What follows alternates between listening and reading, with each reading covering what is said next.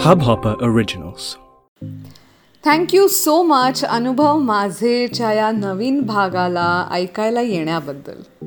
Thank you so much आज तुम्हीही तुमचा पॉडकास्ट सुरू करू शकता. त्यासाठी तुम्हाला leading platform for podcasters Hubhopper ह्याच्या वेबसाईटवरती जावं लागेल. त्यांची वेबसाईट आहे W W W dot H U B H O double P E R dot com तर आज जो मी अनुभव तुम्हाला सांगणार आहे तो मला काही दिवसांपूर्वी आठवला गणपती विसर्जनाच्या दिवशी. आणि मला असं वाटलं मी तुम्हाला तो सांगावा. खूप छोटासा क्यूटचा अनुभव आहे हा. पण खूप शिकले हा मी त्यातनं. तर गोष्ट अशी होती की आम्ही दरवर्षी जेव्हा सुट्टीवरती यायचो शाळेच्या सुट्टीसाठी जुलै ऑगस्ट सप्टेंबरमध्ये त्याच काळात गणपती यायचे. तर आम्ही दरवर्षी दर सुट्टीत गणपतीसाठी आमच्या गावी जायचो कोकणात. मालवणपासून एक वीस किलोमीटरवरती अंबेरी म्हणून एक गाव आहे तिथे आमचं घर आहे. मग हे दहा दिवस गणपतीचे आम्ही सगळे परब खूप धमाल करायचो आणि खूप मज्जा करायचो. म्हणजे सुट्टीवरती यायच्या अगोदर बाबा गणपतीसाठी एवढं डेकोरेशन शॉप करायचे तुम्हाला माहिती आहे दुबई म्हणल्यावरती तिथे इलेक्ट्रॉनिक्स आणि वेगळ्या वेगळ्या ज्या इनोव्हेटिव्ह गोष्टी असतात त्या सगळ्या त्या मार्केटमध्ये तुम्हाला मिळतातच. तर बाबा दरवर्षी जे काही नवीन आलेलं असेल मार्केटमध्ये लॅम्प्स असो लायटिंगच्या माळा असो किंवा इतर काही डेकोरेशन असो ते सगळं गोळा करायचे. तर आम्ही गणपतीच्या अगोदर दोन दिवस गावी जायचो आणि तिथे सगळं डेकोरेशन मस्त साफसफाई करून डेकोरेशन करायचो. माझी सर्वात मोठी काकी तिथे राहायची. मग तिने अख्खं अंगण सारलेलं असायचं. खूप आम्ही एकत्र रात्री रात्रीपर्यंत म्हणजे अगदी लेट नाईटपर्यंत गप्पा मारून मग आम्ही असं झोपायचो. आणि गणपतीमध्ये खरंच तुम्हाला माहिती आहे कोकणात इतकी धमाल येते इतकी धमाल येते.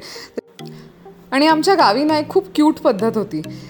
एक अशी टोली होती मुलांची जी ना झांज वाजवायचे किंवा इतर जे सगळे आपले इन्स्ट्रुमेंट्स असतात आरतीच्या म्युझिक क्रिएट करण्यासाठी ते घेऊन ना ते घरोघरी फिरायचे आरतीच्या वेळेस.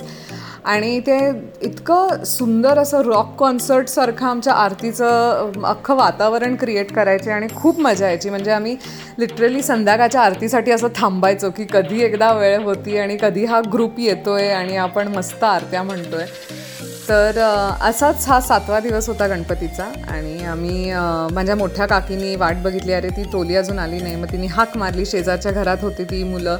मग ते आली. आम्ही आरत्या वगैरे केल्या.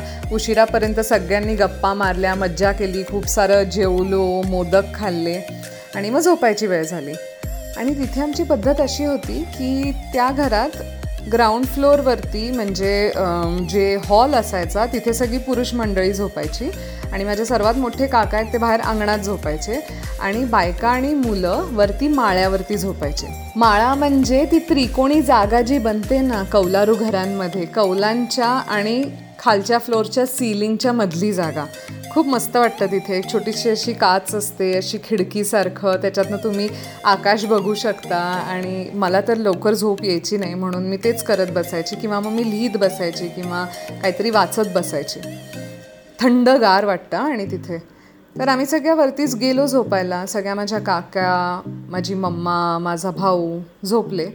मला झोप येत नव्हती म्हणून मी वाचत होते. एक दिवा लावून मी वाचत होते.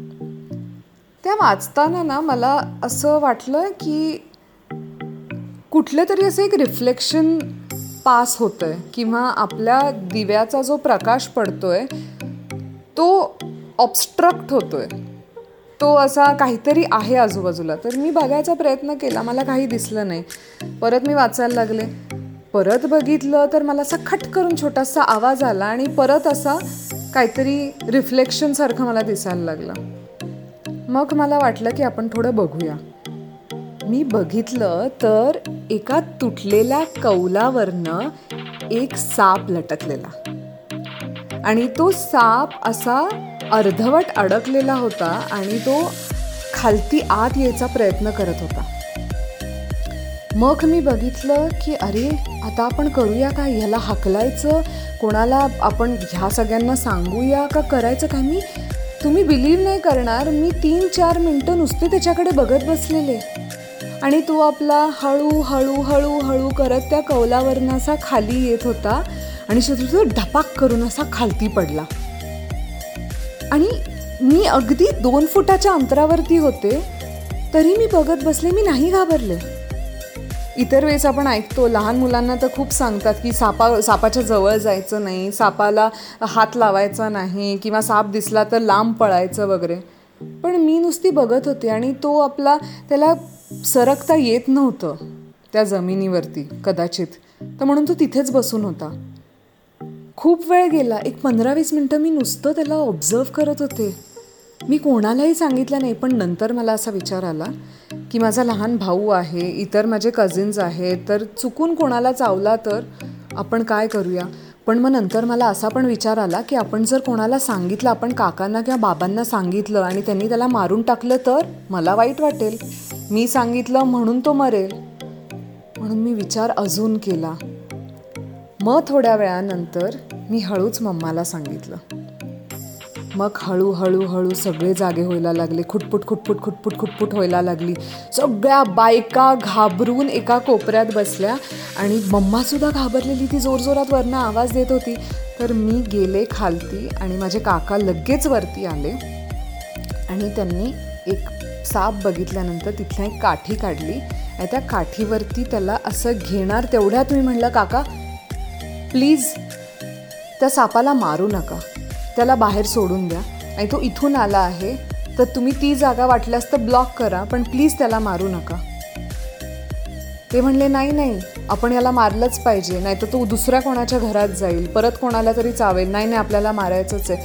मी रड रड रडले. पण तरी ते म्हणे नाही नाही आपल्याला मारायचंच आहे. शेवटी सगळी लोकं जमा झाली खालती हॉलमध्ये. काक दुसऱ्या काकांनी माझ्या एक पोतं आणलेलं. त्या काठीवरच्या सापाला त्या पोत्यात घातलं होतं आणि चर्चा चालू झाली. त्या चर्चेत मी सगळ्यांना सांगितलं की गेला एक तास हा साप माझ्याबरोबर होता. त्या सापाने मला काही एक केलं नाही आहे प्लीज तुम्ही ह्याला मारलं तर मला वाईट वाटेल. मला वाटेल की मी तुम्हाला सांगितलं म्हणून तो मरतोय. तर प्लीज तुम्ही असं करू नका. तेव्हा त्यांना असं वाटलं की हां ठीक आहे आपण हिचं ऐकूया किंवा आपण बघूया काय करायचं ते.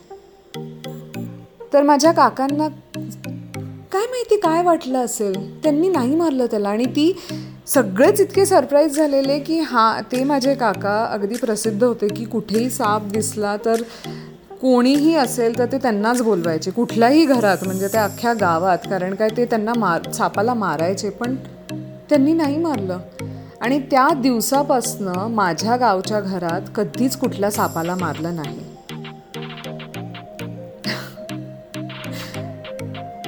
पण मी या अनुभवातनं काय शिकले ते मी तुम्हाला सांगते. मी या अनुभवातनं हे शिकले की प्राण्यांना जर आपण हानी नाही पोचवली तर तेही आपल्याला हानी नाही पोचवत. आपण म्हणतो की ॲनिमल इन्स्टिंक्ट असतं ते आपल्यातही असतं. मला वाटतं आज आपण प्राण्यांपेक्षा भत्तर वागतो. त्यांना जाणीव असते जर तुम्ही त्यांना खतरा जर तुम्ही त्यांना खतरनाक नाही वाटलात किंवा त्यांना तुमच्यापासून कुठला खतरा नाही वाटला तर ते खरंच तुम्हाला काही करत नाही. जितकं पॉसिबल होईल ना तितकं तुम्ही तुमच्या मुलांना आसपासच्या लोकांना ही भीती घाल ही भीती त्यांच्यात निर्माण प्राण्यांबद्दल भीती निर्माण करण्यापेक्षा मी सांगेन की त्यांना सांगा स्वतः पण सुरक्षित राहा आणि त्यांना पण सुरक्षित ठेवा. प्लीज तोच अनुभव नाही त्यानंतर मला आयुष्यात अनेक अनुभव आले आहेत जिथे मला कुठल्याच प्राण्यांनी कुठल्याही प्रकारे हानी नाही पोचवली. जेव्हा ते पोचवू शकले असते. म्हणून ह्या अनुभवातली माझी सीख जी आहे ह्या अनुभवातनं मी जे शिकले आहे ते मला असं वाटतं की मी तुमच्याबरोबर शेअर करावं आणि मला असं वाटतं की तुम्ही पण ह्याबद्दल थोडासा विचार करावा. कारण मी खूप वेळा बायकांना बघते की मुलांना सांगतात त्या दु कुत्र्यापासून लांब जा त्या मांजरीपासून लांब जा त्यांना दगड मार. आणि मला असं वाटतं की लहानपणापासून आपण मुलांना हे असं शिकवलं तर ते पुढे जाऊन काय बनतील? प्राणी या जगात राहणार आहेत की नाही? तर प्लीज असं करू नका. ते निसर्गाचाच एक भाग आहेत आणि ही पृथ्वी जितकी आपली आहे तितकीच त्यांची आहे. मी तर म्हणेन त्यांची जरा जास्ती आहे कारण आपण ऑलरेडी त्यांची एवढी जंगलं हडपलेली आहेत बिल्डिंग्स बनवण्यासाठी. तर आपल्याकडून त्यांच्यासाठी एवढंच करता येईल की सुरक्षित राहा पण प्लीज त्यांना मारू नका. थँक्यू आय होप तुम्हाला हा भाग पण आवडला असेल. जर आवडला असेल तर प्लीज मला कळवा. इंस्टाग्रामवरती मी T A N V double E K I S H O R E ह्या नावाने आहे आणि फेसबुकवरती पण मी T A N V I E K I S H O R E ह्या नावाने आहे. तिथे प्लीज मला कळवा. तुम्हालाही काही अनुभव असा आला असेल तर प्लीज माझ्याबरोबर शेअर करा. आणि असंच मला प्रेम देत राहा. मला खूप छान वाटतं जेव्हा मला मेसेजेस मिळतात आणि एवढे सगळे लिसन्स माझे वाढतात तेव्हा मला असं वाटतं वाव आपले अनुभव पोचत आहेत आणि लोकांना आवडत आहेत thank you so much again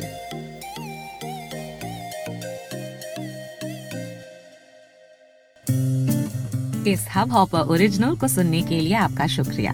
अगर आप भी अपना पॉडकास्ट लॉन्च करना चाहते हैं तो हब हॉपर स्टूडियो वेबसाइट पे रजिस्टर करें और एक मिनट के अंदर अंदर अपना खुद का पॉडकास्ट लॉन्च करें। यही नहीं स्टूडियो देता है आपको पूरी आज़ादी कहीं भी, कभी भी अपना पॉडकास्ट लॉन्च करने की सिर्फ़ तीन आसान स्टेप्स में।